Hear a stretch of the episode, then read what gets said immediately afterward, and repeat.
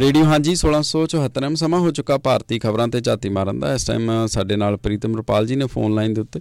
ਆਓ ਜਾਣਦੇ ਹਾਂ ਕਿਹੜੀਆਂ ਨੇ ਖਾਸ ਅਪਡੇਟਸ ਹਾਂਜੀ, ਸਰ, ਤੁਸੀਂ ਆਉਨੇ ਰਹੋ। ਸਵਾਗਤ ਤੁਹਾਡਾ ਰੇਡੀਓ, ਹਾਂਜੀ ਤੇ। ਬਹੁਤ ਬਹੁਤ ਸ਼ੁਕਰੀਆ ਰਣਜੋਤ ਜੀ ਮੇਰੇ ਵੱਲੋਂ ਸਾਰਿਆਂ ਨੂੰ। ਸਤਿ ਸ੍ਰੀ ਅਕਾਲ। ਜੋ ਖਾਸ ਖਬਰਾਂ ਨੇ ਉਹਦੇ ਚ ਪਹਿਲੀ ਖਬਰ ਇਹ ਹੈ ਕਿ ਭਾਰਤ ਦੇ ਵਿਦੇਸ਼ ਮੰਤਰੀ ਐਸ ਜੈ ਸ਼ੰਕਰ ਨੇ ਭਾਰਤ ਤੇ ਕੈਨੇਡਾ ਦੇ ਸਫਾਰਤੀ ਸਬੰਧਾਂ 'ਚ ਜਿਹੜੀ ਤਲਖੀ ਹੈ ਉਹ ਉਹਨੂੰ تسلیم ਕੀਤਾ ਤੇ ਨਾਲ ਹੀ ਕਹਿ ਕਿ ਛੇਤੀ ਹੀ ਜਿਹੜੇ ਹੈ ਕੈਨੇਡੀਅਨ ਸਿਟੀਜ਼ਨ ਨੇ ਜਾਂ ਹੋਰ ਉਹਨਾਂ ਨੂੰ ਭਾਰਤ ਦੇ ਵੀਜ਼ੇ ਦੇਣ ਦੀ ਸ਼ੁਰੂਆਤ ਕੀਤੀ ਜਾਏਗੀ ਤੇ ਉਹਨਾਂ ਨੇ ਕਈ ਕਾਰਨ ਜਿਹੜੇ ਦੱਸੇ ਖਾਸ ਕਰਕੇ ਜਿਹੜਾ ਸੀ ਕਿ ਭਾਰਤੀ ਜੋ ਡਿਪਲੋਮੈਟ ਨੇ ਜੋ ਕੈਨੇਡਾ ਦੇ ਵਿੱਚ ਉਹਨਾਂ ਦੀ ਸੁਰੱਖਿਆ ਦਾ ਮਸਲਾ ਤੇ ਇੱਕ ਭਾਰਤ ਦੇ ਵਿੱਚ ਬਹੁਤ ਜ਼ਿਆਦਾ ਜਿਹੜੇ ਸੀਗਾ ਸਟਾਫ ਭਾਰਤੀ ਸਟਾਫ ਜਿਹੜਾ ਕੈਨੇਡਾ ਦਾ ਉਹਨੂੰ ਬਰਾਬਰ ਕਰਨ ਦਾ ਮਸਲਾ ਹੋਰ ਇਦਾਂ ਦੀਆਂ ਗੱਲਾਂ ਉਹਨਾਂ ਨੇ ਕੀਤੀਆਂ ਨੇ।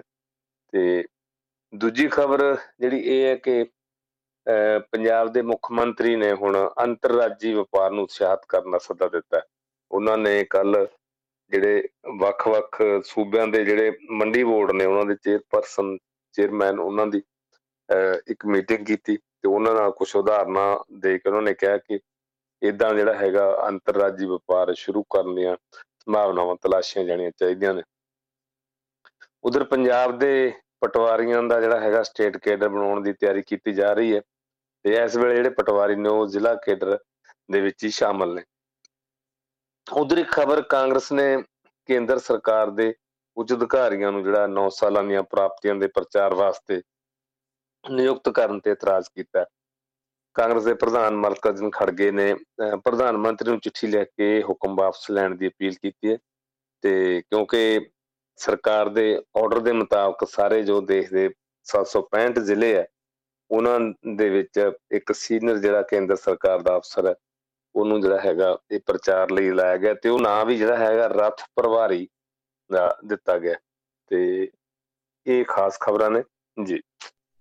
ਜੀ ਬਹੁਤ ਸ਼ੁਕਰੀਆ। ਇਧਰ ਜਦਾਂ ਕੈਨੇਡਾ ਤੇ ਭਾਰਤ ਦੇ ਸੰਬੰਧ ਆਪਾਂ ਵੇਖ ਹੀ ਰਹੇ ਹਾਂ ਕਿ ਕਾਫੀ ਦਿਨਾਂ ਤੋਂ ਹੁਣ ਖਰਾਬ ਹੀ ਚੱਲ ਰਹੇ ਨੇ, ਹਲੇ ਇੱਕ ਲੋਕਾਂ ਦੀ ਖੱਜਲ ਖਰਾਬੀ ਉਸੇ ਤਰ੍ਹਾਂ ਦੇ ਨਾਲ ਜਾਰੀ ਹੈ।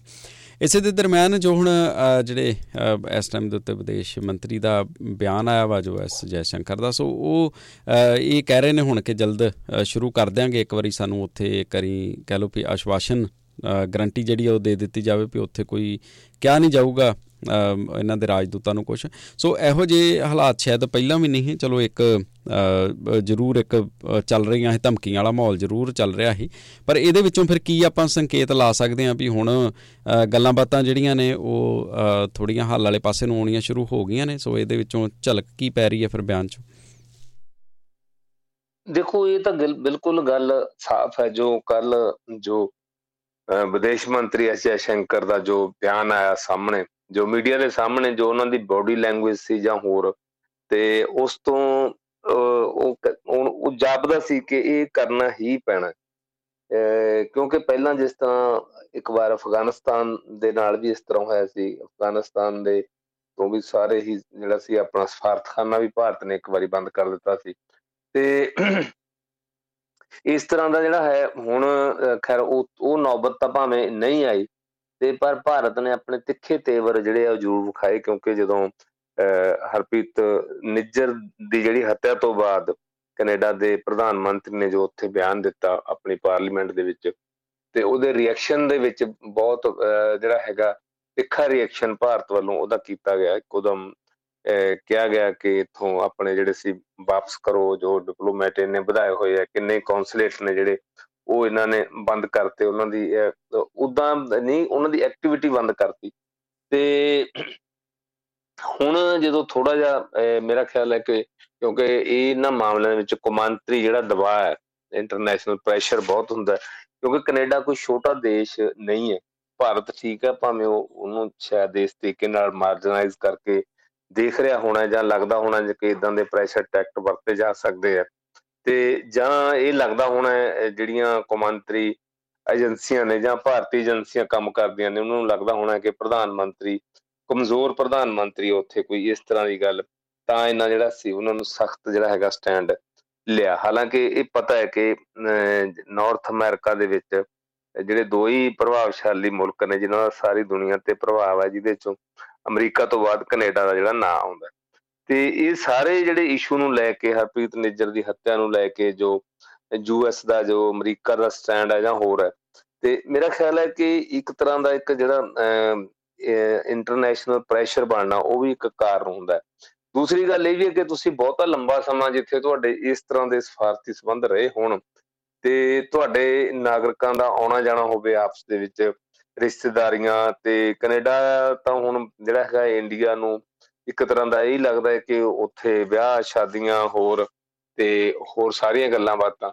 ਤੇ ਹੁਣ ਇਹਨੂੰ ਲੰਬਾ ਸਮਾਂ ਨਹੀਂ ਸੀ ਰੱਖਿਆ ਜਾ ਸਕਦਾ, ਪਰ ਉਹ ਕੋਈ ਨਾ ਕੋਈ ਬਹਾਨਾ ਜਿਹੜਾ ਸੀ ਉਹ ਚਾਹੀਦਾ ਸੀ, ਹੁਣ ਵੀ ਇੱਕ ਬਹਾਨੇ ਜੇ ਨਾਲ ਜਿਹੜਾ ਇਦਾਂ ਦਾ ਬਿਆਨ ਦਿੱਤਾ, ਕਿਉਂਕਿ ਜਦੋਂ ਪੁੱਛਿਆ ਗਿਆ ਵੀ ਕਦੋਂ ਜਿਹੜਾ ਹੈਗਾ ਇਹ ਤੁਸੀਂ ਵੀਜ਼ੇ ਦੇਣੇ ਸ਼ੁਰੂ ਕਰ ਦਿਓਗੇ ਤੇ ਉਹਨਾਂ ਦਾ ਜਿਹੜਾ ਜਵਾਬ ਸੀ, ਜਿਹੜਾ ਬਹੁਤ ਛੇਤੀ ਉਹਨਾਂ ਨੇ ਇਹ ਗੱਲ ਕਹੀ ਕਿ ਬਹੁਤ ਛੇਤੀ ਇਹ ਸ਼ੁਰੂ ਹੋ ਜਾਏਗਾ। ਤੇ ਨਾਲ ਹੀ ਉਹਨਾਂ ਨੇ ਕਿਹਾ ਕਿ ਜਿਹੜੇ ਸਬੰਧ ਨੇ ਬੜੇ ਗੰਭੀਰ ਸੰਕਟ ਚੋਂ ਜਿਹੜੇ ਹੈਗੇ ਦੋਨਾਂ ਦੇਸ਼ਾਂ ਦੇ ਜਿਹੜੇ ਸਬੰਧ ਨੇ ਉਹ ਲੰਘ ਰਹੇ ਨੇ। ਸੋ ਹੁਣ ਮੇਰਾ ਖਿਆਲ ਹੈ ਚਲੋ ਸ਼ਾਇਦ ਇਹਦੇ ਨਾਲ ਕੋਈ ਰਾਹਤ ਮਿਲੇ ਕਿਉਂਕਿ ਇਸ ਮੌਸਮ ਦੇ ਵਿੱਚ ਖਾਸ ਕਰਕੇ ਅਕਤੂਬਰ, ਨਵੰਬਰ ਦੇ ਵਿੱਚ ਤੇ ਅਕਤੂਬਰ, ਨਵੰਬਰ ਤੋਂ ਪਹਿਲਾਂ ਹੀ ਜਦੋਂ ਉਸ ਦੇਸ਼ ਦੇ ਵਿੱਚ ਕਈ ਸੂਬਿਆਂ ਦੇ ਵਿੱਚ ਬਰਫ਼ਬਾਰੀ ਸ਼ੁਰੂ ਹੋ ਜਾਂਦੀ ਹੈ ਜ਼ਿਆਦਾ ਬਰਫ਼ ਪੈਣੀ ਸ਼ੁਰੂ ਹੋ ਜਾਂਦੀ ਹੈ ਤੇ ਉਧਰੋਂ ਜਿਹੜੇ ਲੋਕ ਨੇ ਹੋਰ ਇੱਧਰ ਆਪਣੇ ਦੇਸ਼, ਆਪਣੇ ਵਤਨ ਆਉਣੇ ਸ਼ੁਰੂ ਹੁੰਦੇ ਨੇ ਤੇ ਇੱਧਰ ਵਿਆਹ ਸ਼ਾਦੀਆਂ ਵੀ ਰੱਖੀਆਂ ਹੁੰਦੀਆਂ, ਉਹਨਾਂ ਦਿਨਾਂ 'ਚ ਹੋਰ ਸਮਾਗਮ ਰੱਖੇ ਹੁੰਦੇ ਨੇ। ਸੋ ਕਿਉਂਕਿ ਇਸ ਵਾਰ ਇਸ ਗੱਲ ਕਰਕੇ ਭਾਰਤ ਦੀ ਇਸ ਕਾਰਵਾਈ ਕਰਕੇ ਇਹਦੇ ਤੇ ਵੀ ਕਾਫੀ ਅਸਰ ਪਿਆ ਤੇ ਬਹੁਤ ਲੋਕਾਂ ਨੇ ਇਹ ਗੱਲਾਂ ਸਾਹਮਣੇ ਆਈਆਂ ਨੇ। ਪਹਿਲਾਂ ਵੀ ਆਪਾਂ ਇਹਦੇ ਡਿਸਕਸ ਕਰ ਚੁੱਕੇ ਹਾਂ ਕਿ ਕਿਸ ਤਰੀਕੇ ਦੇ ਨਾਲ ਦੁਆਬੇ ਦੇ ਵਿੱਚ ਖਾਸ ਕਰਕੇ ਜਾਂ ਮੋਗਾ ਇਲਾਕੇ ਦੇ ਵਿੱਚ ਜੋ ਕਿਸ ਤਰੀਕੇ ਦੇ ਨਾਲ ਜਿਹੜੇ ਲੋਕਾਂ ਦੇ ਜਿਹੜੇ, ਖਾਸ ਕਰਕੇ ਜਿਹੜੇ ਮੈਰਿਜ ਪੈਲਸ ਨੇ, ਹੋਰ ਇਦਾਂ ਦੇ ਉਹਨਾਂ ਦੇ ਕਿਵੇਂ ਧਰੇ ਧਰਾਏ ਜਿਹੜੇ ਆ, ਉਹ ਸਾਰਾ ਕੁਝ ਰਹਿ ਗਿਆ, ਜਦੋਂ ਉਹਨਾਂ ਨੇ ਦੇਖਿਆ ਕਿ ਲੋਕਾਂ ਨੂੰ ਵੀਜ਼ਾ ਨਹੀਂ ਮਿਲ ਰਿਹਾ, ਆ ਨਹੀਂ ਰਿਹਾ, ਕਿਉਂਕਿ ਕਾਫੀ ਜਿਹੜਾ ਹੈ ਬਿਜ਼ਨਸ ਭਾਰਤ ਦਾ ਇਸ ਦੇ ਨਾਲ ਜੁੜਿਆ ਹੋਇਆ, ਖਾਸ ਕਰਕੇ ਪੰਜਾਬ ਦਾ, ਕਿਉਂਕਿ ਪੰਜਾਬ ਦੇ ਵਿੱਚ ਐਨ ਆਰ ਆਈ ਹੀ ਜਿਹੜੇ ਹੈਗੇ ਖਰਚੀਲੇ ਵਿਆਹ ਕਰਦੇ ਨੇ, ਜਿਨ੍ਹਾਂ ਦੇ ਉੱਤੇ ਹੇਠਲੇ ਪੱਧਰ ਤੱਕ, ਇੱਥੋਂ ਤੱਕ ਕਿ ਜਿਹੜੇ ਲੋਕ ਦਿਹਾੜੀਦਾਰ ਵੇਟਰ ਦਾ ਕੰਮ ਕਰਦੇ ਨੇ ਜਾਂ ਹੋਰ ਉਹਨਾਂ ਨੂੰ ਵੀ ਰੋਜ਼ਗਾਰ ਮਿਲਦਾ ਸੋ ਜੇ ਇਹ ਛੇਤੀ ਹੋ ਜਾਂਦਾ ਹੈ ਛੇਤੀ ਦਾ ਮੇਰਾ ਕਹਿਣ ਦਾ ਭਾਵ ਆ ਸੀਜ਼ਨ ਦੇ ਵਿੱਚ ਆਉਣ ਵਾਲੇ ਹਫ਼ਤੇ 10 ਦਿਨਾਂ 'ਚ ਫਿਰ ਵੀ ਜਿਹੜਾ ਕਾਫੀ ਜਿਹੜਾ ਰਿਲੀਫ ਮਿਲ ਸਕਦਾ ਸੋ ਇਧਰ ਅਗਲੀ ਖਬਰ ਜਿਹੜੀ ਤੁਸੀਂ ਸਾਂਝੀ ਕੀਤੀ ਹੈ, ਇਧਰ ਸਰਕਾਰੀ ਅਫਸਰਾਂ ਦੇ ਕੋਲੋਂ ਜਿਹੜਾ ਆਪਣਾ ਕਹਿ ਲਓ ਪਾਰਟੀਆਂ ਦਾ ਇੱਕ ਤਰ੍ਹਾਂ ਪ੍ਰਾਈਵੇਟ ਕੰਮ ਹੀ ਆਪਾਂ ਕਹਿ ਲਈਏ ਕਿ ਲੈ ਜਾਣ ਦੀਆਂ। ਗੱਲਾਂ ਬਾਤਾਂ ਜਾਂ ਤਜਵੀਜ਼ ਹੈ। ਸੋ 9 ਸਾਲਾਂ ਦੀਆਂ ਪ੍ਰਾਪਤੀਆਂ ਗਣਾਉਣ ਦੇ ਲਈ ਜੋ ਇਹ ਚੁਣੇ ਗਏ ਅਫਸਰ ਨੇ। ਸੋ, ਇਹ ਕਿੱਥੋਂ ਤੱਕ ਵਾਜਬ ਕਿ ਪਹਿਲਾਂ ਵੀ ਕਦੀ ਇਦਾਂ ਹੁੰਦਾ ਆਇਆ ਵਾ, ਜਿਹਦੇ ਉੱਤੇ ਇਸ ਟਾਈਮ ਦੇ ਉੱਤੇ ਮਲਕਰਜਨ ਖੜਗੇ ਨੇ ਉਂਗਲ ਚੁੱਕੀ ਹੈ, ਜਾਂ ਪਹਿਲੀ ਵਾਰ ਇਦਾਂ ਦਾ ਉਪਰਾਲਾ ਜਿਹੜਾ, ਜਾਂ ਇਦਾਂ ਦੇ ਜਿਹੜੇ ਸਰਕਾਰ ਦੇ ਵੱਲੋਂ ਫੈਸਲੇ ਲਏ ਗਏ ਨੇ? ਦੇਖੋ ਰਣਜੋਤ ਜੀ ਤੇ ਜਿਹੜੀ ਪਾਰਟੀ ਸੱਤਾ ਦੇ ਵਿੱਚ ਹੈ, ਉਹ ਵੱਧ ਤੋਂ ਵੱਧ ਕੋਸ਼ਿਸ਼ ਕਰਦੀ ਹੈ ਕਿ ਸਰਕਾਰੀ ਮਸ਼ੀਨਰੀ ਨੂੰ ਵਰਤੇ ਆਪਣੀ ਪਾਰਟੀ ਦੇ ਹੱਕ ਦੇ ਵਿੱਚ। ਤੇ ਇਹਦੇ ਚ ਕੋਈ ਵੀ ਪਾਰਟੀ ਇਹ ਨਹੀਂ ਕਹਿ ਸਕਦੀ ਕਿ ਅਸੀਂ ਇਹ ਜਿਹੜਾ ਹੈ ਇਦਾਂ ਦਾ ਨਹੀਂ ਕਰਦੇ ਜਾਂ ਕਦੇ ਕੀਤਾ ਨਹੀਂ। ਪਰ ਜਿਸ, ਜੋ ਤਰੀਕਾ ਬੀਜੇਪੀ ਨੇ ਅਪਣਾਇਆ ਹੋਇਆ ਮੈਂ ਸਮਝਦਾ ਕਿ ਉਹ ਇਸ ਕਰਕੇ ਨਹੀਂ ਕਿ ਉਹ ਕੰਮ ਲੈਣ ਜਾਂ ਨਾ ਲੈਣ। ਉਹ ਇਸ ਕਰਕੇ ਖਤਰਨਾਕ ਹੈ ਕਿ ਉਹ ਇੱਕ ਆਉਣ ਵਾਲੇ ਸਮੇਂ ਵਾਸਤੇ ਇੱਕ ਨਵੀਆਂ ਜਿਹੜੀਆਂ ਰਵਾਇਤਾਂ ਸ਼ੁਰੂ ਕਰ ਰਹੇ ਨੇ, ਉਹ ਰਵਾਇਤਾਂ ਬਹੁਤ ਖਤਰਨਾਕ ਨੇ। ਤੇ ਮੈਂ ਇੱਕ ਇਹਦੇ ਚ ਜਿਹੜਾ ਹੈ ਉਦਾਹਰਨ ਦੇਣੀ ਚਾਹਾਂਗਾ। ਬਹੁਤ ਪੁਰਾਣੀ ਗੱਲ ਹੈ, ਜਦੋਂ ਅਟਲ ਬਿਹਾਰੀ ਵਾਜਪੇਈ ਜੀ ਦੀ ਸਰਕਾਰ ਸੀ। ਤੇ ਉਦੋਂ ਬੀਜੇਪੀ ਨੇ ਜਿਹੜੇ ਸੀ ਸਾਡੇ, ਉਸ ਵੇਲੇ ਦੇ ਜੋ ਆਪਣੇ ਜਨਰਲ ਸੀਗੇ ਜੋ ਫੌਜ ਦੇ, ਤੇ ਈਵਨ ਉਹ ਅਜੇ ਰਿਟਾਇਰ ਨਹੀਂ ਸੀ ਹੋਏ, ਸੇਵਾ ਮੁਕਤ ਹੋਣ ਵਾਲੇ ਸੀ। ਤੇ ਆਪਣੇ ਲੀਡਰ ਨੂੰ ਬੁਲਾ ਕੇ ਹੋਰ ਉਹਨਾਂ ਦਾ ਇੱਕ ਲੈਕਚਰ ਕਰਵਾਇਆ। ਤੇ ਉਸ ਵੇਲੇ ਵੀ ਬਹੁਤ ਇਸ ਗੱਲ ਤੇ ਇਤਰਾਜ਼ ਹੋਇਆ ਸੀ ਕਿ ਇਹ ਕਿਸ ਤਰ੍ਹਾਂ ਤੁਸੀਂ ਕਰ ਲਿਆ ਇੱਕ ਫੌਜ ਦਾ ਮੁਖੀ, ਜਿਹੜਾ ਇੱਕ ਬਿਲਕੁਲ ਨਾਨ ਪੋਲੀਟੀਕਲ ਇੱਕ ਨਾਨ ਕੰਟਰੋਵਰਸ਼ੀਅਲ ਅਹੁਦਾ ਹੁੰਦਾ ਤੇ ਉਹ ਤੋਂ ਤੁਸੀਂ ਕਿਉਂ, ਕਿਸ ਤਰੀਕੇ ਦੇ ਨਾਲ ਜਿਹੜਾ ਹੈਗਾ ਇਹ ਲੈਕਚਰ ਕਰਵਾਇਆ ਆਪਣੇ ਵਰਕਰਾਂ ਲਈ ਬੀਜੇਪੀ ਦੇ ਆਰਐਸਐਸ ਦੇ ਵਰਕਰਾਂ ਲਈ? ਤੇ ਹਾਲਾਂਕਿ ਉਦੋਂ ਵੀ ਬੀਜੇਪੀ ਜਾਂ ਹੋਰ ਇਸ ਗੱਲ ਨਾਲ ਥੋੜਾ ਜਿਹਾ ਇਸ ਗੱਲ ਦਾ ਜਵਾਬ ਦਿੱਤਾ ਜਾਏ, ਕਹਿ ਲੋ ਕਿ ਆਪਣੇ ਗਲੋਂ ਗਲਾਵਾਂ ਲਾ ਹੈ ਕਹਿ ਕੇ ਕਿ ਅਸੀਂ ਕੋਈ ਉੱਥੇ ਪੋਲੀਟੀਕਲ ਗੱਲ ਨਹੀਂ ਕੀਤੀ, ਅਸੀਂ ਦੇਸ਼ ਦੀ ਸਿਚੁਏਸ਼ਨ ਬਾਰੇ ਗੱਲ ਕੀਤੀ, ਦੇਸ਼ ਦੀ ਫੌਜ ਕਿੰਨੀ ਤਕੜੀ ਹੈ, ਇਹ ਦੱਸਣ ਬਾਰੇ ਗੱਲ ਕੀਤੀ ਜਾਂ ਹੋਰ ਇਹ ਸਾਰੀਆਂ ਗੱਲਾਂ। ਸੋ ਇਸ ਕਿਸਮ ਦੀ ਜਿਹੜੀ ਹੈ, ਸਮੇਂ-ਸਮੇਂ, ਇਹ ਪਹਿਲੀ ਵਾਰ ਨਹੀਂ, ਚਲੋ, ਇਹ ਬੀਜੇਪੀ ਨੇ ਹੁਣ ਤਾਂ ਲਿਖਤੀ ਬਿਲਕੁਲ ਆਰਡਰ ਕੱਢ ਕੇ ਆਪਣਾ ਬਿਲਕੁਲ ਇੱਕ ਮਜ਼ਾਰਾ ਕਰਤਾ ਕਿ ਹਾਂ, ਅਸੀਂ ਇਹ ਜਿਹੜਾ ਕੇਡਰ ਨੂੰ ਜਾਂ ਸਰਕਾਰੀ ਮੁਲਾਜ਼ਮਾਂ ਨੂੰ ਵਰਤ ਰਹੇ ਹਾਂ। ਤੇ ਹੁਣ ਜਿਹੜਾ ਜਦੋਂ ਤੋਂ ਪਿਛਲੇ 9 ਸਾਲਾਂ ਤੋਂ ਖਾਸ ਕਰਕੇ ਜਦੋਂ ਆ ਦੁਬਾਰਾ ਜਿਹੜੀ ਹੈ ਹਕੂਮਤ ਜਿਹੜੀ ਆਪਣੀ 2019 ਤੋਂ ਬਾਅਦ ਜਦੋਂ ਜਿਹੜੀ ਮੋਦੀ ਜੀ ਦੀ ਅਗਵਾਈ ਦੇ ਵਿੱਚ ਸਰਕਾਰ ਬਣੀ ਹੈ, ਤੇ ਉਸ ਤੋਂ ਬਾਅਦ ਇਹਨਾਂ ਨੇ ਜਿਸ ਤਰੀਕੇ ਦੇ ਨਾਲ ਜੋ ਪਬਲਿਕ ਬ੍ਰਾਡਕਾਸਟਰ ਸਾਡਾ ਮੀਡੀਆ ਹੈ, ਤੇ ਜਿਹਦੇ ਚ ਰੇਡੀਓ ਦੂਰਦਰਸ਼ਨ ਆਉਂਦਾ ਤੇ ਜਿਹੜੇ ਦੂਸਰੇ ਪ੍ਰਾਈਵੇਟ ਚੈਨਲ ਨੇ, ਚਲੋ ਉਹ ਤਾਂ, ਉਹਨਾਂ, ਉਹ ਤਾਂ ਇੱਕ ਇੱਕ ਲਾਈਨ ਲੈ ਕੇ ਜਾਂ ਬੀਜੇਪੀ ਨਾਲ ਕਿਸੇ ਹੋਰ ਲਾਲਚ ਦੇ ਵਿੱਚ ਤੁਰੇ ਹੋਏ ਆ, ਉਹਨਾਂ ਤੇ ਉਸ ਕਿਸਮ ਦਾ ਪ੍ਰੈਸ਼ਰ ਤਾਂ ਨਹੀਂ। ਤੇ ਇੱਥੇ ਵੀ ਜਿਹੜਾ ਹੈਗਾ ਇਨਡਾਇਰੈਕਟ ਤਰੀਕੇ ਦੇ ਨਾਲ ਦੂਰਦਰਸ਼ਨ ਰੇਡੀਓ ਦੇ ਮੁਲਾਜ਼ਮਾਂ ਨੂੰ ਇਹ ਕਹਿਣਾ ਕਿ ਜੇ ਜਿੱਥੇ ਜੇ ਰਾਹੁਲ ਗਾਂਧੀ ਜਾ ਰਿਹਾ ਤਾਂ ਉਹਦੀ ਕੋਈ ਖਬਰ ਨਹੀਂ ਦੇਣੀ, ਉਹਦਾ ਕੋਈ ਪ੍ਰਚਾਰ ਇਸ ਕਿਸਮ ਦਾ ਨਹੀਂ ਕਿ ਉਹ ਲੱਗੇ ਕਿ ਉਹਦੀ ਜਿਹੜੀ ਹੈ ਉੱਥੇ ਕਾਫੀ ਉਹਨੂੰ ਹਲਾਰਾ ਮਿਲ ਰਿਹਾ ਹੈ ਜਾਂ ਵੱਡਾ ਭਰਮਾ ਹੰਗਾਰਾ ਮਿਲ ਰਿਹਾ ਹੈ ਇਸ ਕਿਸਮ ਦੀ ਖਬਰ ਨਹੀਂ ਦੇਣੀ ਜਾਂ ਹੋਰ। ਸੋ ਇਦਾਂ ਦੀ ਜਿਹੜੀ ਹੈ ਉਹ ਨੀਤੀ ਵੀ ਜਿਹੜੀ ਅਪਣਾਈ ਗਈ ਤੇ ਅਸਿੱਧੇ ਢੰਗ ਦੇ ਨਾਲ ਉਹਨਾਂ ਨੂੰ ਜਿਹੜਾ ਸੀਗਾ ਫੋਨ ਕਰਕੇ ਅਫਸਰਾਂ ਵੱਲੋਂ ਇਹ ਕਿਹਾ ਜਾਣਾ ਕਿ ਆਹ ਖਬਰ ਜਿਹੜੀ ਇਦਾਂ ਨਹੀਂ ਦੇਣੀ। ਤੇ ਹੁਣ ਜਿਹੜੀ ਇਹ ਗੱਲ ਨੰਗੇ ਚਿੱਟੇ ਰੂਪ ਦੇ ਵਿੱਚ ਜਿਹੜੀ ਸਾਹਮਣੇ ਆ ਗਈ ਹੈ, ਜੋ ਚਿੱਠੀ ਇੱਕ ਜੋ ਲਿਖੀ ਹੈ, ਜਿਹਦੇ ਤੇ ਮਲਕਰਜਨ ਖੜਗੇ ਨੇ ਇਤਰਾਜ਼ ਕੀਤਾ ਕਿ ਇਹ ਜਿਹੜੀ ਚਿੱਠੀ ਹੈ ਇਹ ਵਾਪਸ ਲਈ ਜਾਣੀ ਚਾਹੀਦੀ ਹੈ ਹੁਕਮ। ਵਾਪਸ ਲੈ ਜਾਣੇ ਚਾਹੀਦੇ ਆ। ਕਿਉਂਕਿ ਜਿਹੜੇ ਹੈਗੇ ਸੈਂਟਰਲ ਜਿਹੜੇ ਸਿਵਲ ਸਰਵਿਸ ਜਿਹੜੇ ਹੈ ਕੰਡਕਟ ਜਿਹੜਾ, ਜਿਹੜੇ ਸਿਵਲ ਸਰਵਿਸ ਦਾ ਆਪਾਂ ਜਿਹਦੇ ਤਹਿਤ ਮੁਲਾਜ਼ਮ ਜਾਂ ਅਫਸਰ ਨੌਕਰੀ ਕਰਦੇ ਆ 1964 ਦੇ ਉਸ ਐਕਟ ਦੇ ਮੁਤਾਬਕ ਕੋਈ ਵੀ ਜਿਹੜਾ ਹੋ ਕਿਸੇ ਪੋਲੀਟੀਕਲ ਸਿਆਸੀ ਸਰਗਰਮੀ 'ਚ ਹਿੱਸਾ ਲੈ ਨਹੀਂ ਸਕਦੇ। ਇਸੇ, ਇੱਥੇ ਸਿਆਸੀ ਸਰਗਰਮੀ ਦਾ ਅਰਥ ਸਿਰਫ ਇਹ ਨਹੀਂ ਕਿ ਚੋਣਾਂ ਵੇਲੇ ਜਿਹੜਾ ਹੈ ਉਹ ਕਿਸੇ ਪਾਰਟੀ ਦਾ ਪ੍ਰਚਾਰ ਨਹੀਂ ਕਰ ਸਕਦੇ ਜਾਂ ਕਿਸੇ ਪਾਰਟੀ ਦੀ ਰੈਲੀ 'ਚ ਨਹੀਂ ਜਾ ਸਕਦੇ, ਇਹ ਨਹੀਂ। ਤੇ ਇੱਥੇ ਤਾਂ ਬਿਲਕੁਲ ਸਾਫ਼ ਜ਼ਾਹਰ ਹੈ ਇਹ ਜਿਹੜਾ ਐਕਟ ਹੈ, ਜੇ ਉਹਨੂੰ ਧਿਆਨ ਨਾਲ ਦੇਖੋ, ਤਾਂ ਉਹ ਕੋਈ ਵੀ ਜਿਹੜੀ ਹੈ ਸਰਗਰਮੀ ਹੈ। ਤੇ ਹੁਣ ਜਿਸ ਤਰੀਕੇ ਦੇ ਨਾਲ ਕੇਂਦਰ ਸਰਕਾਰ ਚਾਹੁੰਦੀ ਹੈ ਕਿ ਉਹਦਾ ਪਿਛਲੇ ਜਿਹੜਾ ਹੈਗਾ 9 ਸਾਲਾਂ ਦਾ ਪ੍ਰਚਾਰ ਪੋਲੀਟੀਕਲ ਬੰਦੇ ਆਪ ਤਾਂ ਕਰ ਹੀ ਰਹੇ ਨੇ ਸਾਰਾ ਕੁਝ ਜਿੱਥੇ ਵੀ ਕਿਸੇ ਬੀਜੇਪੀ ਦੇ ਕਿਸੇ ਲੀਡਰ ਦਾ ਕੋਈ ਰੈਲੀ ਹੁੰਦੀ ਹੈ, ਕੋਈ ਧਰਨਾ ਹੁੰਦਾ ਹੈ, ਅਖਬਾਰਾਂ ਦੇ ਵਿੱਚ, ਆਪਣੇ ਪ੍ਰੈਸ ਨੋਟ ਦੇ ਵਿੱਚ ਕਿ ਪਿਛਲੇ ਸਾਲਾਂ 9 ਸਾਲਾਂ ਦੇ ਵਿੱਚ ਆ ਹੋ ਗਿਆ। ਕਈ ਵਾਰ ਇਸ ਤੱਕ ਕਹਿ ਦਿੰਦੇ ਆ ਕਿ 1947 ਤੋਂ ਬਾਅਦ ਜਿਹੜਾ ਸੀਗਾ 2014 ਤੱਕ ਕੁਝ ਹੋਇਆ ਹੀ ਨਹੀਂ, ਦੇਸ਼ ਦੇ ਵਿੱਚ ਕੋਈ ਵਿਕਾਸ ਹੀ ਨਹੀਂ ਹੋਇਆ। ਤੇ ਜਿਹੜਾ ਸਾਰਾ ਵਿਕਾਸ ਹੀ ਹੈ ਦੇਸ਼ ਦਾ, ਉਹ ਜਿਹੜਾ ਹੈਗਾ ਪਿਛਲੇ 9 ਸਾਲਾਂ 'ਚ ਹੀ ਹੋਇਆ। ਹਾਲਾਂਕਿ ਜਿਹਦੇ ਉਹਦੇ ਵਿੱਚ ਜਿਹੜੀ ਉਹਨਾਂ ਦੀ ਆਪਣੀ ਵਾਜਪਾਈ ਦੀ ਅਗਵਾਈ ਵਾਲੀ ਜਿਹੜੀ ਸਰਕਾਰ ਹੈ, ਜੋ 1999 ਤੋਂ 2004 ਤੱਕ ਬਣੀ ਸੀ, ਉਹਨੂੰ ਵੀ ਉਹ ਪਿਛਲੇ ਜੀ ਹੋਂ ਹੀ ਦਿੰਦੇ ਆ।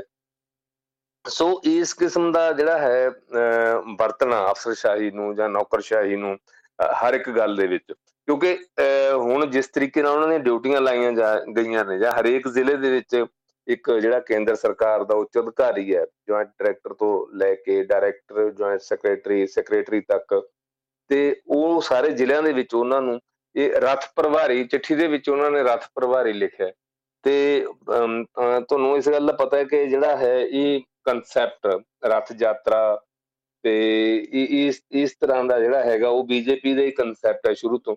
ਤੇ ਨਾਂ ਵੀ ਇਸ ਕਰਕੇ ਉਹ ਦਿੱਤਾ ਗਿਆ।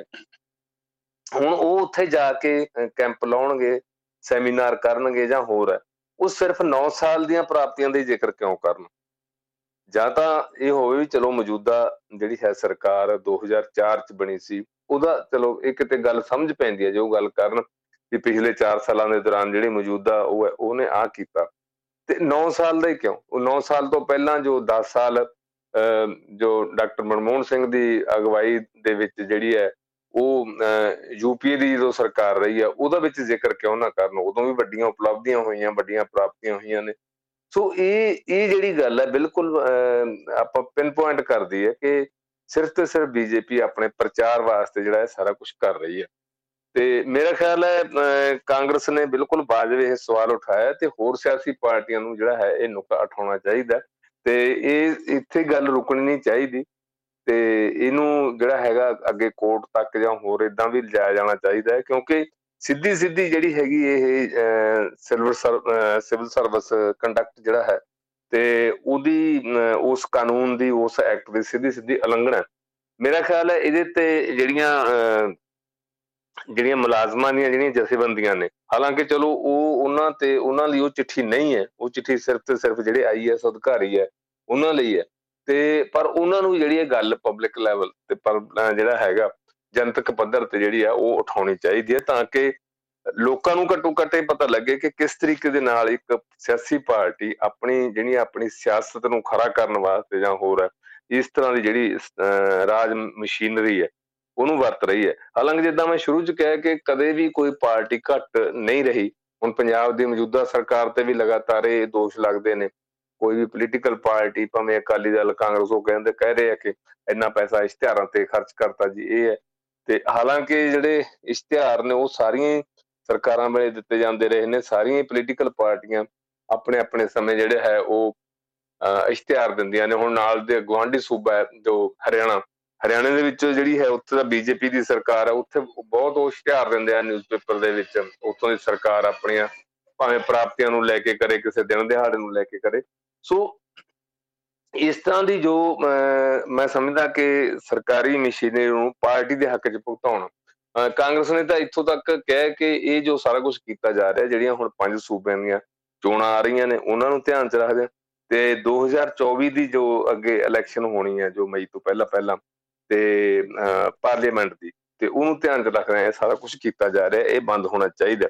ਤੇ ਇਹਦੇ ਰਿਐਕਸ਼ਨ ਦੇ ਵਿੱਚ ਜੋ ਬੀਜੇਪੀ ਵੱਲੋਂ ਜੋ ਹੈ, ਉਹ ਇਸ ਇਤਰਾਜ਼ ਤੇ ਜਿਹੜਾ ਹੈਗਾ ਕੁਐਸਚਨ ਮਾਰਕ ਕੀਤਾ ਗਿਆ। ਹਾਲਾਂਕਿ ਕਿਸੇ ਮੰਤਰੀ ਨੇ ਜਾਂ ਕਿਸੇ ਸਰਕਾਰੀ ਅਹੁਦੇ ਤੇ ਬੈਠੇ ਕਿਸੇ ਕੈਬਨਿਟ ਮਿਨਿਸਟਰ ਨੇ ਤੇ ਰਿਐਕਸ਼ਨ ਨਹੀਂ ਦਿੱਤਾ। ਇਹ ਤੇ ਜਿਹੜਾ ਰਿਐਕਸ਼ਨ ਦਿੱਤਾ, ਉਹ ਬੀਜੇਪੀ ਨੇ ਦਿੱਤਾ। ਤੇ ਬੀਜੇਪੀ ਨੇ ਕਿਹਾ ਕਿ ਵੀ ਜੇ ਸਰਕਾਰੀ ਜਿਹੜੇ ਹੈਗੇ ਮੁਲਾਜ਼ਮ ਹੈ ਜਿਹੜੇ, ਤੇ ਉਹ ਜਿਹੜੀਆਂ ਯੋਜਨਾਵਾਂ ਦੀ ਗੱਲ ਨਹੀਂ ਕਰਨਗੇ ਜਾਂ ਹੋਰ ਹੈ, ਤੇ ਹੋਰ ਉਹ ਕਾਦੇ ਵਾਸਤੇ ਨੇ, ਉਹ ਕੀ ਕਰਨ? ਤੇ ਉਹਨਾਂ ਨੇ ਕਿਹਾ ਕਿ ਜਿਹੜਾ ਹੈਗਾ ਇਹ ਕਾਂਗਰਸ ਜਾਣਬੁੱਝ ਕੇ ਕਰ ਰਹੀ ਹੈ ਕਿ ਜਿਹੜੀਆਂ ਯੋਜਨਾਵਾਂ ਉਹ ਲਾਗੂ ਨਾ ਹੋਣ ਜਾਂ ਲੋਕਾਂ ਕੋਲ ਉਹ ਜਾਣ ਹਾਲਾਂਕਿ ਜਿਹੜਾ ਬੀਜੇਪੀ ਵੱਲੋਂ ਇਹ ਰਿਐਕਸ਼ਨ ਹੋਣਾ, ਇਹ ਇਦਾਂ ਇਤਰਾਜ਼ ਆਉਣਾ ਉਹ ਗੱਲ ਸਾਫ਼ ਇਸ ਗੱਲ ਨੂੰ ਜ਼ਾਹਰ ਕਰਦਾ ਹੈ ਕਿ ਇਹਦੇ ਪਿੱਛੇ ਜਿਹੜੀ ਹੈ ਉਹ ਸਿਆਸਤ ਹੈ ਇੱਕ ਤੇ ਸਿਆਸੀ ਤੌਰ ਤੇ ਗੱਲ ਹੋ ਰਹੀ ਹੈ।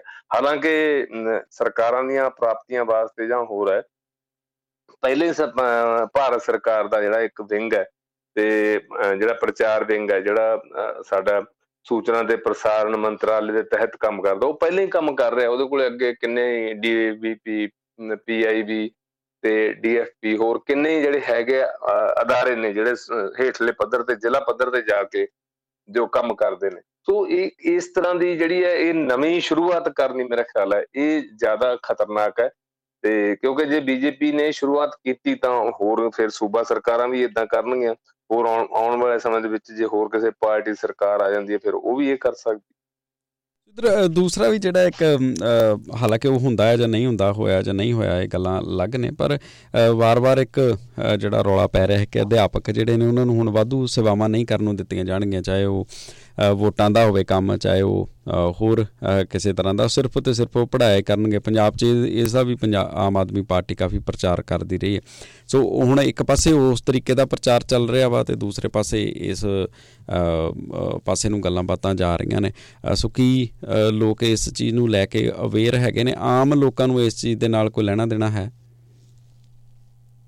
ਦੇਖੋ ਇਹਦੇ ਚ ਇੱਕ ਇੱਕ ਗੱਲ ਤਾਂ ਰਣਜੋਤ ਜੀ ਹੈ। ਇਹ ਇਹ ਬਿਲਕੁਲ ਠੀਕ ਹੈ ਕਿ ਕੁਝ ਸੇਵਾਵਾਂ ਇਦਾਂ ਦੀਆਂ ਜਿਨ੍ਹਾਂ ਨੂੰ ਹੋਰ ਪਾਸੇ ਨਹੀਂ ਲਾਇਆ ਜਾਣਾ ਚਾਹੀਦਾ। ਕਿਉਂਕਿ ਅਧਿਆਪਕ ਦਾ ਜੋ ਜੋ ਹੈ ਇੱਕ ਖਾਸ ਇੱਕ ਮਕਸਦ ਹੁੰਦਾ ਹੈ ਵਿਦਿਆ ਦੇਣਾ ਬੱਚਿਆਂ ਨੂੰ ਪੜਾਉਣਾ ਤੇ ਬੱਚਿਆਂ ਦੇ ਉੱਪਰ ਅਧਿਆਪਕ ਦਾ ਇੱਕ ਅਸਰ ਵੀ ਹੁੰਦਾ ਹੈ। ਅਧਿਆਪਕ ਦਾ ਬੱਚਿਆਂ ਉੱਪਰ ਅਸਰ ਕਰਕੇ ਉਹਦੇ ਪੇਰੈਂਟਸ ਦੇ ਉੱਪਰ ਹੋਰ ਇੱਕ ਪ੍ਰਭਾਵ ਵੀ ਹੁੰਦਾ ਹੈ। ਇੱਕ ਗੁਰੂ ਕਰਕੇ, ਇੱਕ ਟੀਚਰ ਕਰਕੇ ਜਾਂ ਕੁਝ ਵੀ ਤੁਸੀਂ ਲਾ ਲਓ। ਤੇ ਜਦੋਂ ਉਹਨਾਂ ਨੂੰ ਹੋਰ ਡਿਊਟੀ ਦਿੱਤੀ ਜਾਂਦੀ ਹੈ, ਖਾਸ ਕਰਕੇ ਇਲੈਕਸ਼ਨ ਡਿਊਟੀ ਜਾਂ ਮਰਦਮਸ਼ੁਮਾਰੀ ਦੀ ਡਿਊਟੀ ਤਾਂ ਫਿਰ ਕੁਦਰਤੀ ਤੌਰ ਤੇ ਕਿ ਉਹਨਾਂ ਦਾ ਜਿਹੜਾ ਹੈ, ਉਹ ਪ੍ਰਭਾਵ ਜਾਂ ਉਹ ਇੰਪ੍ਰੈਸ਼ਨ ਘਟਦਾ ਕਿਸੇ ਨਾ ਕਿਸੇ ਤਰੀਕੇ ਦੇ ਨਾਲ। ਤੇ ਹੁਣ ਜਿਹੜੀ ਇਹ ਜਦੋਂ ਆਪਾਂ ਇਸ ਚਿੱਠੀ ਦੇ ਸੰਦਰਭ ਦੇ ਵਿੱਚ ਦੇਖਦੇ ਹਾਂ, ਭਾਵੇਂ ਮੈਂ ਪਹਿਲਾਂ ਵੀ ਗੱਲ ਕਹੀ ਕਿ ਇਹ ਜਿਹੜੇ ਹੈ ਆਈਐਸ ਅਫਸਰਾਂ ਲਈ ਜਿਹੜੀ ਇਹ ਗੱਲ ਕੀਤੀ ਗਈ ਹੈ। ਪਰ ਉਹਨਾਂ ਨੂੰ ਵੀ ਜਿਹੜਾ ਹੈ, ਇਸ ਕੰਮ ਵਾਸਤੇ ਕਿਉਂ ਵਰਤਿਆ ਜਾਵੇ? ਉਹਨਾਂ ਨੂੰ ਤੋਂ ਜਿਹੜਾ ਉਹਨਾਂ ਨੂੰ ਕੰਮ ਲਈ ਜਿਹੜਾ ਹੈ ਉਹ ਦਿੱਤਾ ਗਿਆ ਅਸਲ ਕੰਮ ਜਿਹੜਾ, ਉਹਦੇ ਲਈ ਉਹ ਹੀ ਜਿਹੜਾ ਹੈ, ਉਹਨਾਂ ਤੋਂ ਕੰਮ ਕਿਉਂ ਨਾ ਕਰਾਇਆ ਜਾਵੇ? ਫਰਜ਼ ਕੀਤਾ ਕੋਈ ਉੱਥੇ ਖੇਤੀ ਮਹਿਕਮੇ ਦੇ ਵਿੱਚ ਹੈ ਤੇ ਜਾਂ ਕੋਈ ਇਦਾਂ ਦਾ ਜਿਹੜਾ ਹੈਗਾ ਡਿਪਾਰਟਮੈਂਟ ਜਿੱਥੇ ਉਸ ਦੀ ਵੱਧ ਲੋੜ ਹੈ ਤੇ ਹੁਣ ਜੋ ਪ੍ਰਚਾਰ ਲਈ ਨਿਕਲੂਗਾ, ਕਿਤੇ ਦੂਰ ਦਰਾਡੇ ਦੇ ਜ਼ਿਲ੍ਹੇ ਦੇ ਵਿੱਚ ਜਾਊਗਾ ਤੇ ਉੱਥੇ ਜਾ ਕੇ ਇਹ ਕੀ ਗੱਲ ਕਰੇਗਾ ਜਾਂ ਕਿਸ ਤਰ੍ਹਾਂ ਕਮਿਊਨੀਕੇਟ ਕਰੇਗਾ ਜਾਂ ਹੋਰ ਹੈ ਇਹ ਇੱਕ ਵੱਖਰਾ ਉਹਦੇ ਲਈ ਇੱਕ ਸਵਾਲ ਹੋਏਗਾ ਤੇ ਉਹ ਪਿੱਛੇ ਉਹਦਾ ਜਿਹੜਾ ਕੰਮ ਆ, ਉਹ ਵੀ ਸਫਰ ਹੋਏਗਾ। ਫਾਈਲਾਂ ਦਾ ਢੇਰ ਲੱਗ ਜਾਊਗਾ ਉਹਦੇ ਟੇਬਲ ਦੇ ਉੱਤੇ ਜਾਂ ਹੋਰ ਹੈ ਤੇ ਮੇਰਾ ਖਿਆਲ ਹੈ ਕਿ ਘੱਟੋ ਘੱਟ ਜਿਹੜੀਆਂ ਪੋਲੀਟੀਕਲ ਪਾਰਟੀਆਂ ਨੇ, ਸਿਆਸੀ ਪਾਰਟੀਆਂ ਨੇ, ਉਹਨਾਂ ਨੂੰ ਆਪਣੇ ਮਫਾਦ ਵਾਸਤੇ ਜਾਂ ਹੋਰ ਹੈ ਇਦਾਂ ਦਾ ਜਿਹੜਾ ਹੈਗਾ ਹਰਪੇ ਇਹ ਨਹੀਂ ਵਰਤੇ ਜਾਣੇ ਚਾਹੀਦੇ। ਤੇ ਜਿੱਦਾਂ ਮੈਂ ਪਹਿਲਾਂ ਕਿਹਾ ਕਿ ਬੀਜੇਪੀ ਇਦਾਂ ਦੇ ਨਵੇਂ-ਨਵੇਂ ਤਜਰਬੇ ਜਿਹੜੇ ਹੈ ਉਹ ਕਰਨ ਦੀ ਕੋਸ਼ਿਸ਼ ਕਰਦੀ ਹੈ। ਤੇ ਕੁਝ ਹੱਦ ਤੱਕ ਬੀਜੇਪੀ ਨੂੰ ਇਹ ਵੀ ਲੱਗਦਾ ਹੈ ਕਿ ਜੇ ਸਾਡੇ ਪੋਲੀਟੀਕਲ ਬੰਦੇ ਜਾ ਕੇ ਇਹ ਗੱਲ ਕਰਨਗੇ ਜਾਂ ਸਾਡੇ ਲੀਡਰ ਇਹ ਗੱਲ ਕਰਨਗੇ, ਉਹਨਾਂ ਕੋਲੇ ਜਾਂ ਤਾਂ ਇੰਨੀ ਸਮਰੱਥਾ ਨਹੀਂ ਹੈ ਤੇ ਜਾਂ ਉਹਨਾਂ ਕੋਲੇ ਇਹ ਸਕਿੱਲ ਨਹੀਂ ਹੈ ਕਿ ਜਿਹੜੀਆਂ ਉਹ ਪ੍ਰਾਪਤੀਆਂ ਦਾ ਜ਼ਿਕਰ ਕਰ ਸਕਣ। ਅਗਲੀ ਗੱਲ ਇਹ ਹੈ ਕਿ ਬੀਜੇਪੀ ਨੂੰ ਇਹ ਵੀ ਲੱਗਦਾ ਹੈ ਕਿ ਜਿਹੜੀਆਂ ਸਰਕਾਰ ਦੀਆਂ ਪ੍ਰਾਪਤੀਆਂ ਨੇ ਜਾਂ ਹੋਰ ਹੈ ਉਹਨੂੰ ਇਹ ਟ੍ਰਾਂਸਲੇਟ ਕਰਨ ਇਸ ਗੱਲ ਦੇ ਵਿੱਚ ਲੋਕਾਂ 'ਚ ਇਹ ਗੱਲ ਜਾਵੇ ਇੰਪ੍ਰੈਸ਼ਨ ਵੀ ਇਹ ਅਸਲ ਦੇ ਵਿੱਚ ਬੀਜੇਪੀ ਦੀਆਂ ਪ੍ਰਾਪਤੀਆਂ ਨੇ, ਇਹ ਸਰਕਾਰ ਦੀਆਂ ਪ੍ਰਾਪਤੀਆਂ ਨਹੀਂ ਤਾਂ ਕਿ ਜਿਹੜੀਆਂ ਆਉਣ ਵਾਲੀਆਂ ਚੋਣਾਂ 'ਚ ਪਾਰਟੀ ਨੂੰ ਫਾਇਦਾ ਹੋਵੇ ਕਿਉਂਕਿ ਪੋਲੀਟੀਕਲ ਪਾਰਟੀਆਂ ਵੀ ਲਗਾਤਾਰ ਇਸ ਗੱਲ ਨੂੰ ਤੇ ਜ਼ੋਰ ਦੇ ਰਹੀਆਂ ਨੇ। ਤੇ ਇਹਦੇ 'ਚ ਮੈਂ ਇੱਕ ਗੱਲ ਇਹ ਐਡ ਕਰਨੀ ਚਾਹਾਂਗਾ ਕਿ ਜਦੋਂ ਇਲੈਕਸ਼ਨ ਦੇ ਨੇੜੇ ਆ ਕੇ ਕੇਂਦਰ ਸਰਕਾਰ ਖਾਸ ਕਰਕੇ ਪ੍ਰਧਾਨ ਮੰਤਰੀ ਜੀ, ਫਿਰ ਉਹਨਾਂ ਸੂਬਿਆਂ ਦੇ ਵਿੱਚ ਜਾ ਕੇ ਜਿਹੜੀਆਂ ਡਿਵੈਲਪਮੈਂਟ ਦੀਆਂ ਯੋਜਨਾਵਾਂ ਨੇ ਜਾਂ ਹੋਰ ਆ, ਉੱਥੇ ਵੱਡੇ ਪੱਧਰ ਤੇ ਉਹ ਸ਼ੁਰੂ ਕਰਦੇ ਆ। ਪਿੱਛੋਂ ਰਾਜਸਥਾਨ ਗਏ ਨੇ। ਉਦੋਂ ਪਹਿਲਾਂ ਜਿਹੜੇ ਸੀਗੇ ਉਹ ਤੇਲੰਗਾਨਾ 'ਚ ਦੋ ਵਾਰ ਜਾ ਕੇ ਆਏ ਨੇ। ਤੇ ਉਦੋਂ ਹੀ ਜਿਹੜੀਆਂ ਕੇਂਦਰ ਦੀਆਂ ਸਕੀਮਾਂ ਉੱਥੇ ਕਿਉਂ ਲਾਗੂ ਹੁੰਦੀਆਂ? ਰੁਟੀਨ 'ਚ ਜਿਹੜੀਆਂ ਕਿਉਂ ਨਹੀਂ ਲਾਗੂ ਹੁੰਦੀਆਂ? ਜੇ ਮੈਂ ਇਹ 'ਚ ਉਦਾਹਰਨ ਦੇਵਾਂ ਕਿ ਬੀਜੇਪੀ ਨੂੰ ਜਿੱਦਾਂ ਪੰਜਾਬ 'ਚ ਲੱਗਦਾ ਕਿ ਪੰਜਾਬ ਦੇ ਵਿੱਚ ਕੁਛ ਹੱਥ ਪੱਲੇ ਉਹਦੇ ਨਹੀਂ ਪੈਣਾ, ਤੇ ਕਿਉਂ ਨਹੀਂ ਪਿਛਲੇ 9 ਸਾਲਾਂ ਦੀਆਂ ਜੋ ਪ੍ਰਾਪਤੀਆਂ ਦੀ ਗੱਲ ਕਰ ਰਹੇ, ਪੰਜਾਬ 'ਚ ਕਿਉਂ ਨਹੀਂ ਕੋਈ ਪ੍ਰੋਜੈਕਟ ਲੱਗਿਆ? ਤੇ ਜੋ ਅਕਾਲੀ ਦਲ ਦੇ ਵਿੱਚ, ਜੋ ਅਕਾਲੀ ਦਲ ਜੋ ਭਾਈਵਾਲ ਰਿਹਾ ਕੇਂਦਰ ਦੇ ਵਿੱਚ ਬੀਜੇਪੀ ਦਾ, ਹੁਣ ਵੀ ਬੀਬੀ ਹਰਸਿਮਰਤ ਕੌਰ ਜੋ ਉਦੋਂ ਕੈਬਨਿਟ ਮੰਤਰੀ ਰਹੇ ਨੇ, ਹੁਣ ਤੱਕ ਉਹ ਬਿਆਨ ਦੇ ਰਹੇ ਨੇ ਤੇ ਬਾਰ-ਬਾਰ ਮਤਲਬ ਕਿ ਇਹ ਗੱਲ ਕਹਿ ਰਹੇ ਨੇ ਕਿ ਜੋ ਕੇਂਦਰ ਦੇ ਉਹ, ਇਹ ਸੀਗੇ ਪ੍ਰੋਜੈਕਟ, ਹਾਲਾਂਕਿ ਪ੍ਰੋਜੈਕਟ ਉਦੋਂ ਵੀ ਪਹਿਲਾਂ ਦੇ ਆ ਕਈ ਪ੍ਰੋਜੈਕਟ ਤੇ ਜਿਵੇਂ ਜਿਹੜਾ ਹੈਗਾ ਏਮਸ ਵਾਲਾ ਪ੍ਰੋਜੈਕਟ ਹੈ ਤੇ ਜਾਂ ਇੱਥੇ ਇੱਕ ਬਹੁਤ ਵੱਡਾ ਇੱਕ ਇੰਡਸਟਰੀਅਲ ਪਾਰਕ ਬਣਨਾ ਸੀ, ਉਹ ਪ੍ਰੋਜੈਕਟ ਹੈ। ਤੇ ਉਹ ਕਿਉਂ ਨਹੀਂ ਲਾਗੂ ਕੀਤੇ ਜਾ ਰਹੇ ਜਾਂ ਉਹਦੇ ਲਈ ਕਿਉਂ ਨਹੀਂ ਇਹ ਸਾਰਾ ਕੁਝ ਹੋਇਆ? ਹੁਣ ਤੱਕ ਤਾਂ ਜਿੰਨਾ ਚਿਰ ਉਹ ਬੀਜੇਪੀ ਦੇ ਨਾਲ ਸੀ ਤੇ ਉਹਨਾਂ ਚਿਰ ਤੋਂ ਪਹਿਲਾਂ ਕੈਪਟਨ ਅਮਰਿੰਦਰ ਸਿੰਘ ਦੀ ਸਰਕਾਰ ਨੂੰ ਗਾਲਾਂ ਕੱਢਦੇ ਰਹੇ ਕਿ ਉਹ ਦੇਖੋ ਜੀ ਜ਼ਮੀਨ ਨਹੀਂ ਦੇ ਰਹੇ, ਉਹ ਹੰਗਾਰਾ ਨਹੀਂ ਦੇ ਰਹੇ, ਉਹ ਪ੍ਰੋਪਰ ਦਾ ਸ਼ੇਅਰ ਮਨੀ ਨਹੀਂ ਪਾ ਰਹੇ। ਹੁਣ ਜਦੋਂ ਬੀਜੇਪੀ ਤੋਂ ਲੱਗ ਹੋ ਗਏ, ਹੁਣ ਫੇਰ ਉਹ ਗੱਲ ਕਹਿ ਰਹੇ ਨੇ ਕਿ ਆ ਜਿਹੜੇ ਹੈ ਕੰਮ ਕਿਉਂ ਨਹੀਂ ਹੋਏ? ਤੇ ਹੁਣ ਦੇਖੋ ਕਿ ਪੰਜਾਬ ਵੀ ਜਿਹੜਾ ਹੈਗਾ ਇੱਕ ਪਾਰਟ ਹੈ ਤੇ ਕੇਂਦਰ ਇਸ ਗੱਲ ਨੂੰ ਮੰਨਦਾ ਹੈ ਕਿ ਇੱਕ ਬਾਰਡਰ ਜਿਹੜਾ ਹੈਗਾ ਸਟੇਟ ਹੈ, ਇੱਥੇ ਬਹੁਤ ਜ਼ਿਆਦਾ ਲੋੜ ਹੈ ਜਾਂ ਹੋਰ ਹੈ। ਕਿਉਂ ਨਹੀਂ ਇਸ ਪਾਸੇ ਵੱਲ ਧਿਆਨ ਗਿਆ? ਸਰਕਾਰ ਦੀਆਂ ਪ੍ਰਾਪਤੀਆਂ 'ਚ ਕਿਉਂ ਨਹੀਂ ਸੂਬਾ ਸ਼ਾਮਲ ਹੋ ਸਕਿਆ? ਸੋ ਇਦਾਂ ਦੇ ਜਿਹੜੇ ਸਵਾਲ ਨੇ, ਉਹ ਇਹ ਸਿੱਧੇ ਤੋਂ ਸਿੱਧੇ ਇਹ ਹੈ ਕਿ ਉਹ ਇਸ਼ਾਰਾ ਇਸੇ ਗੱਲ ਵੱਲ ਕਰਦੇ ਨੇ ਕਿ ਤੁਸੀਂ ਜੋ ਹੈ ਕਿਸ ਤਰੀਕੇ ਦੇ ਨਾਲ ਪੋਲੀਟੀਸਾਈਜ਼ ਕਰਦੇ ਹੋ ਇਸ਼ੂਜ਼ ਨੂੰ? ਕਿਸ ਤਰੀਕੇ ਦੇ ਨਾਲ ਹਰ ਇੱਕ ਗੱਲ ਨੂੰ ਜਿਹੜਾ ਹੈ ਸਿਆਸਤ ਦੇ ਨਜ਼ਰੀਏ ਤੋਂ ਦੇਖਦੇ ਹੋ? ਜਾਂ ਆਪਣੇ ਸੱਤਾ 'ਚ ਬਣੇ ਰਹਿਣ ਦੇ ਨਜ਼ਰੀਏ ਤੋਂ ਦੇਖਦੇ ਹੋ? ਇਹ ਇੱਕ ਜਿਹੜਾ ਵੱਡਾ ਕਾਰਨ ਲੱਗਦਾ ਹੈ। ਅਗਲੀ ਜਿਹੜੀ ਖਬਰ ਤੁਸੀਂ ਸਾਂਝੀ ਕੀਤੀ ਸੀ, ਜਿਹਦੇ ਵਿੱਚ ਕਿ ਆਪਣਾ ਅੰਤਰਰਾਜੀ ਵਪਾਰ ਦੇ ਉੱਤੇ ਜਿਹੜੇ ਮੁੱਖ ਮੰਤਰੀ ਨੇ ਉਹਨਾਂ ਨੇ ਜ਼ੋਰ ਦਿੱਤਾ। ਸੋ ਕੀ ਇਦਾਂ ਦਾ ਪਹਿਲਾਂ ਕੋਈ ਹੈ ਨਹੀਂ ਇਦਾਂ ਦਾ ਸਿਸਟਮ ਦੇਸ਼ ਦੇ ਵਿੱਚ ਜਿਹੜਾ ਹੁਣ ਬਣਾਉਣ ਦੀ ਕੋਸ਼ਿਸ਼ ਕੀਤੀ ਜਾ ਰਹੀ ਹੈ? ਉਹਦੇ 'ਚ ਦੋ ਤਿੰਨ ਜਿਹੜੀਆਂ ਹੈਗੀਆਂ ਸਮੱਸਿਆਵਾਂ ਰਣਜੋਤ ਜੀ ਹੈਗੀਆਂ। ਇੱਕ ਤਾਂ ਇਹ ਹੈ ਕਿ ਕਈ ਇਦਾਂ ਦੀਆਂ ਜਿੰਸਾਂ ਨੇ ਜਿਨ੍ਹਾਂ ਦੀ ਮੂਵਮੈਂਟ ਦੇ ਉੱਪਰ ਪ੍ਰੋਬਲਮ ਹੈ। ਤੇ ਕਈ ਇਦਾਂ ਦੀਆਂ ਹੈ ਜਿੱਥੇ ਕਿਉਂਕਿ ਕੋਈ ਤੁਹਾਡੇ ਕੋਲੇ ਉਦਾਂ ਦਾ ਜਿਹੜਾ ਹੈਗਾ ਢਾਂਚਾ ਜਿਹੜਾ ਨਹੀਂ ਹੈ। ਹਾਲਾਂਕਿ ਜੀਐਸਟੀ ਦਾ ਮਕਸਦ ਇਹ ਸੀ ਲਿਆਉਣ ਦਾ ਜੀਐਸਟੀ ਦਾ ਕਿ ਜਿਹੜਾ ਤੁਹਾਡੇ ਇੱਕ ਸੂਬੇ ਤੋਂ ਦੂਜੇ ਸੂਬੇ ਦੇ ਜਿਹੜੇ ਬਾਰਡਰ ਨੇ, ਜਿਹੜੇ ਬਾਰਡਰਾਂ ਦੇ ਤੁਹਾਡੇ ਬੈਰੀਅਰ ਨੇ ਜਾਂ ਹੋਰ ਹੈ, ਉਹ ਖਤਮ ਹੋ ਜਾਣ, ਉੱਥੇ ਨਾ ਰੋਲਣਾ ਪਵੇ। ਕਈ ਵਾਰੀ ਪਹਿਲਾਂ ਸਬਜ਼ੀਆਂ ਲੈ ਕੇ ਇਦਾਂ ਦਾ ਕੋਈ ਪੈਰੀਸ਼ੇਬਲ ਮਟੀਰੀਅਲ ਲੈ ਕੇ ਜਿਹੜੇ ਸੀ ਟਰੱਕ ਖੜੇ ਰਹਿੰਦੇ ਸੀ। ਤੇ ਪਰ ਇਹ ਵੀ ਜਿਹੜੀ ਸਿੱਧੀ ਮੰਡੀ ਕਰਨਾ ਉੱਥੇ ਜਿਹੜੀ ਹੈ ਉਹ ਅਜੇ ਵੀ ਸਮੱਸਿਆ ਹੈ। ਤੇ ਸਿੱਧੀ ਮੰਡੀ ਕਰਨ ਦਾ ਜਿਹੜਾ ਇਹ ਵੀ ਉੱਥੇ ਇੱਕ ਨੁਕਸਾਨ ਇਸ ਤਰ੍ਹਾਂ ਦਾ, ਜਿਵੇਂ ਹੁਣ ਫਰਜ਼ ਕੀਤਾ ਫਾਰ ਐਗਜ਼ਾਮਪਲ ਜੋ ਹਿਮਾਚਲ ਦੇ ਵਿੱਚ ਐਪਲ ਹੁੰਦਾ ਜਾਂ ਕਸ਼ਮੀਰ ਦੇ ਵਿੱਚ ਐਪਲ ਹੁੰਦਾ ਉਹ ਜਦੋਂ ਉੱਥੋਂ ਜਿਹੜਾ ਸੇਬ ਆਉਂਦਾ ਉਹ ਆ ਕੇ ਜਿਹੜੇ ਉੱਥੋਂ ਦੇ ਐਪਲ ਗਰੋਰ ਨੇ ਜਾਂ ਹੋਰ ਸਿੱਧੇ ਤੌਰ ਤੇ ਆ ਕੇ ਸਾਡੀਆਂ ਮੰਡੀਆਂ 'ਚ ਨਹੀਂ ਵੇਚ ਸਕਦੇ। ਉੱਥੇ ਜਿਹੜੇ ਵਪਾਰੀ ਬੈਠੇ ਨੇ, ਜਿਨ੍ਹਾਂ ਕੋਲ ਲਾਇਸੈਂਸ ਨੇ ਜਾਂ ਹੋਰ ਨੇ, ਸਿਰਫ ਉਹੀ ਉੱਥੋਂ ਪਰਚੇਜ ਕਰਕੇ ਉਹ ਮੂਵਮੈਂਟ ਹੈ ਜਿਹੜੀ ਉਹਦੀ ਉਹਨਾਂ ਦੇ ਹਿਸਾਬ ਨਾਲ ਹੀ ਹੋਏਗੀ। ਸੋ ਜੇ ਮੇਰਾ ਖਿਆਲ ਹੈ ਕਿ ਇਨੀਸ਼ੀਏਟਿਵ ਬਹੁਤ ਅੱਛਾ ਹੈ, ਜੇ ਸਿਰੇ ਚੜ ਜਾਂਦਾ, ਹਾਲਾਂਕਿ ਨਾਲ ਲੱਗਦੇ ਸੂਬੇ ਹਰਿਆਣੇ ਦੇ ਜੋ ਅਧਿਕਾਰੀ ਆਏ ਨੇ, ਉਹਨਾਂ ਨੇ ਇਹਨੂੰ ਐਪਰੀਸ਼ੀਏਟ ਵੀ ਕੀਤਾ, ਉਹਨਾਂ ਨੂੰ ਕਿਹਾ ਕਿ ਇਹ ਤੁਰੰਤ ਜਿਹੜਾ ਹੈਗਾ ਜੇ ਲਾਗੂ ਹੋ ਜਾਏ ਤਾਂ ਬਹੁਤ ਚੰਗੀ ਗੱਲ ਹੈ। ਉਹਨਾਂ ਨੇ ਕਈ ਚੀਜ਼ਾਂ ਦਾ ਹਵਾਲਾ ਵੀ ਦਿੱਤਾ, ਜਿਵੇਂ ਡਰਾਈ ਫਰੂਟਸ ਦਾ ਦਿੱਤਾ ਹੈ ਤੇ ਜਿਵੇਂ ਇਹ ਦਿੱਤਾ ਹੈ ਕਿ ਜਿੱਥੇ ਜਿਵੇਂ ਆਂਧਰ ਪ੍ਰਦੇਸ਼ ਦੇ ਵਿੱਚ ਜਾਂ ਗੋਆ ਦੇ ਵਿੱਚ ਉੱਥੇ ਕਾਜੂ ਸਸਤਾ ਹੈ ਬਹੁਤ ਤੇ ਜਦੋਂ ਉਹ ਇੱਕ ਮਾਰਕੀਟਿੰਗ ਦੇ ਸਿਸਟਮ ਦੇ ਰਾਹੀਂ ਆਉਂਦਾ ਤਾਂ ਲੋਕਾਂ ਨੂੰ ਬਹੁਤ ਮਹਿੰਗਾ ਪੈਂਦਾ ਤੇ ਜੇ ਇਦਾਂ ਡਾਇਰੈਕਟ ਜਿਹੜੀ ਹੈ ਖਰੀਦੋ ਫਰੋਖਤ ਸਿੱਧੀ ਸ਼ੁਰੂ ਹੋ ਜੇ ਤਾਂ ਉਹਦੇ ਲਈ ਜਿਹੜਾ ਹੈ ਹੋਰ ਉਹ ਸੌਖਾ ਹੋ ਸਕਦਾ ਤੇ ਹਾਲਾਂਕਿ ਮਨੋਰ ਸਿੰਘ ਗਿੱਲ ਦੀ ਪਿੱਛੇ ਜੇ ਡੈਥ ਹੋ ਗਈ ਹੈ ਉਹ ਕੇਂਦਰ ਸਰਕਾਰ ਦੇ ਵਿੱਚ ਵੀ ਬਹੁਤ ਉੱਤੇ ਉੱਚੇ ਅਹੁਦਿਆਂ ਤੇ ਰਹੇ। ਸਾਡੇ ਦੇਸ਼ ਦੇ ਜਿਹੜੇ ਸੀਗੇ ਚੀਫ ਇਲੈਕਸ਼ਨ ਕਮਿਸ਼ਨਰ ਵੀ ਰਹੇ ਉਹ ਪੰਜਾਬ ਕੇਡਰ ਦੇ ਅਧਿਕਾਰੀ ਸੀਗੇ ਤੇ ਉਹਨਾਂ ਦੇ ਪਿਤਾ ਕਰਨਲ ਪ੍ਰਤਾਪ ਸਿੰਘ ਗਿੱਲ, ਕਿਸੇ ਵੇਲੇ ਗੋਆ ਦੇ ਜਿਹੜੇ ਸੀਗੇ ਉਪ ਰਾਜਪਾਲ ਵੀ ਰਹੇ ਸੀ। ਉਹਨਾਂ ਨੇ ਇੱਕ ਪੰਜਾਬ ਦੇ ਵਿੱਚ ਜਦੋਂ ਉਹ ਇੱਥੇ ਗਵਰਨਰੀ ਰਾਜ ਸੀ ਤੇ ਉਹ ਐਡੀਸ਼ਨਲ ਚੀਫ ਸੈਕਟਰੀ ਸੀ ਤੇ ਖੇਤੀ ਮਹਿਕਮੇ ਦੇ ਸੈਕਟਰੀ ਸੀ। ਉਹਨਾਂ ਨੇ ਉਦੋਂ ਇੱਕ ਇਹ ਇੱਥੇ ਤਜਰਬਾ ਸ਼ੁਰੂ ਕੀਤਾ ਆਪਣੀ ਮੰਡੀ ਦਾ, ਜੋ ਚੰਡੀਗੜ੍ਹ 'ਚ ਹੁਣ ਵੀ ਚੱਲ ਰਿਹਾ ਹੈ ਤੇ ਨਾਲ ਹੋਰ ਜਿਹੜੇ ਹੈਗੇ ਆ ਉਹਨਾਂ ਹੋਰਨਾਂ ਥਾਵਾਂ ਤੇ ਵੀ ਮੁਹੱਲੀ 'ਚ ਜਾਂ ਚੱਲ ਰਿਹਾ, ਜਿੱਥੇ ਉਹਨਾਂ ਨੇ ਇੱਕ ਪ੍ਰੋਵੀਜ਼ਨ ਕੀਤੀ ਕਿ ਜਿਹੜੇ ਕਿਸਾਨ ਹੈ, ਸਿੱਧਾ ਆਪਣਾ ਸਮਾਨ ਲਿਆ ਕੇ ਜਿਹੜਾ ਹੈ ਗਾਹਕਾਂ ਨੂੰ ਵੇਚਣ, ਇੱਕ ਤਾਂ ਫਰੈਸ਼ ਜਿਹੜੀਆਂ ਵੈਜੀਟੇਬਲ ਜਾਂ ਫਰੂਟ ਹੈ ਜੋ ਵੀ ਮਿਲਣ, ਤੇ ਦੂਜਾ ਵਿੱਚੋਂ ਜਿਹੜੇ ਹੈਗੇ ਆੜਤੀਏ ਖਤਮ ਕੀਤੇ ਜਾਣ। ਸੋ ਮੇਰਾ ਖਿਆਲ ਹੈ ਕਿ ਇਹ, ਉਹ ਜਿਹੜਾ ਕਨਸੈਪਟ ਸੀ, ਉਹ ਵੀ ਇਸੇ ਕਰਕੇ ਸੀ ਕਿ ਜਿਹੜਾ ਹੈ ਲੋਕਾਂ ਨੂੰ ਖਾਸ ਕਰਕੇ ਜਿਹੜੇ ਕੰਜ਼ਿਊਮਰ ਨੇ, ਉਹਨਾਂ ਨੂੰ ਵੱਧ ਤੋਂ ਵੱਧ ਫਾਇਦਾ ਹੋ ਸਕੇ। ਹੁਣ ਜਿਹੜਾ ਇਹ ਕਨਸੈਪਟ ਪੰਜਾਬ ਦੇ ਮੁੱਖ ਮੰਤਰੀ ਨੇ ਜਿਸ ਗੱਲ ਨੂੰ ਸੱਦ ਕੇ ਜੋ ਮੀਟਿੰਗ ਕੀਤੀ, ਉਹਨਾਂ ਦੇ ਜੋ ਚੇਅਰਮੈਨ ਨੇ, ਵੱਖ-ਵੱਖ, ਕਿਉਂਕਿ ਇਹਨੂੰ ਡੀਲ ਹਰੇਕ ਸਟੇਟ ਦੇ ਵਿੱਚ ਉੱਥੋਂ ਦਾ ਮਾਰਕੀਟਿੰਗ ਜਿਹੜਾ ਬੋਰਡ ਹੀ ਕਰਦਾ। ਇਹ ਵੱਖਰੀ ਗੱਲ ਹੈ ਕਿ ਜਿੱਥੇ ਕਿਤੇ ਅਜੇ ਏਪੀਐਮਸੀ ਦਾ ਉਹ ਸਿਲਸਿਲਾ ਜਿਹੜਾ ਹੈਗਾ ਮੰਡੀਆਂ ਦਾ ਨਹੀਂ ਉਸ ਤਰੀਕੇ ਨਾਲ ਉੱਥੇ ਮਾਰਕੀਟਿੰਗ ਕਮੇਟੀਆਂ ਜਾਂ ਮਾਰਕੀਟਿੰਗ ਬੋਰਡ ਨੇ ਜਿਹੜੇ ਉਹ ਕਮਜ਼ੋਰ ਨੇ। ਤੇ ਪਰ ਜੇ ਇਹ ਸਿਲਸਿਲਾ ਲਾਗੂ ਹੋ ਜਾਂਦਾ, ਇਸ ਤਰੀਕੇ ਦਾ ਸਿਲਸਿਲਾ ਤੇ ਤਾਂ ਇਹਦੇ ਨਾਲ ਜਿਹੜਾ ਹੈਗਾ ਗਰੋਅਰ ਨੂੰ ਤੇ ਕੰਜ਼ਿਊਮਰ ਨੂੰ ਦੋਵਾਂ ਨੂੰ ਫਾਇਦਾ ਹੋ ਸਕਦਾ। ਜੀ ਬਹੁਤ ਸ਼ੁਕਰੀਆ ਤੁਹਾਡਾ ਸਮਾਂ ਦੇਣ ਦੇ ਲਈ। ਧੰਨਵਾਦ ਜੀ। ਦੋਸਤੋ ਇਸ ਨੇ ਸਾਡੇ ਨਾਲ ਪ੍ਰੀਤਮ ਰਪਾਲ ਜੀ ਤੇ ਹੁਣ ਸਮਾਂ ਆ ਗਿਆ ਤੁਹਾਡੇ ਕੋਲੋਂ ਇਜਾਜ਼ਤ ਲੈਣ ਦਾ। ਹੱਸਦੇ ਖੇਡਦੇ ਚੜ੍ਹਦੀ ਕਲਾ ਚ ਰਹੋ ਸੁਣਦੇ ਰਹੋ ਰੇਡੀਓ। ਹਾਂਜੀ 1674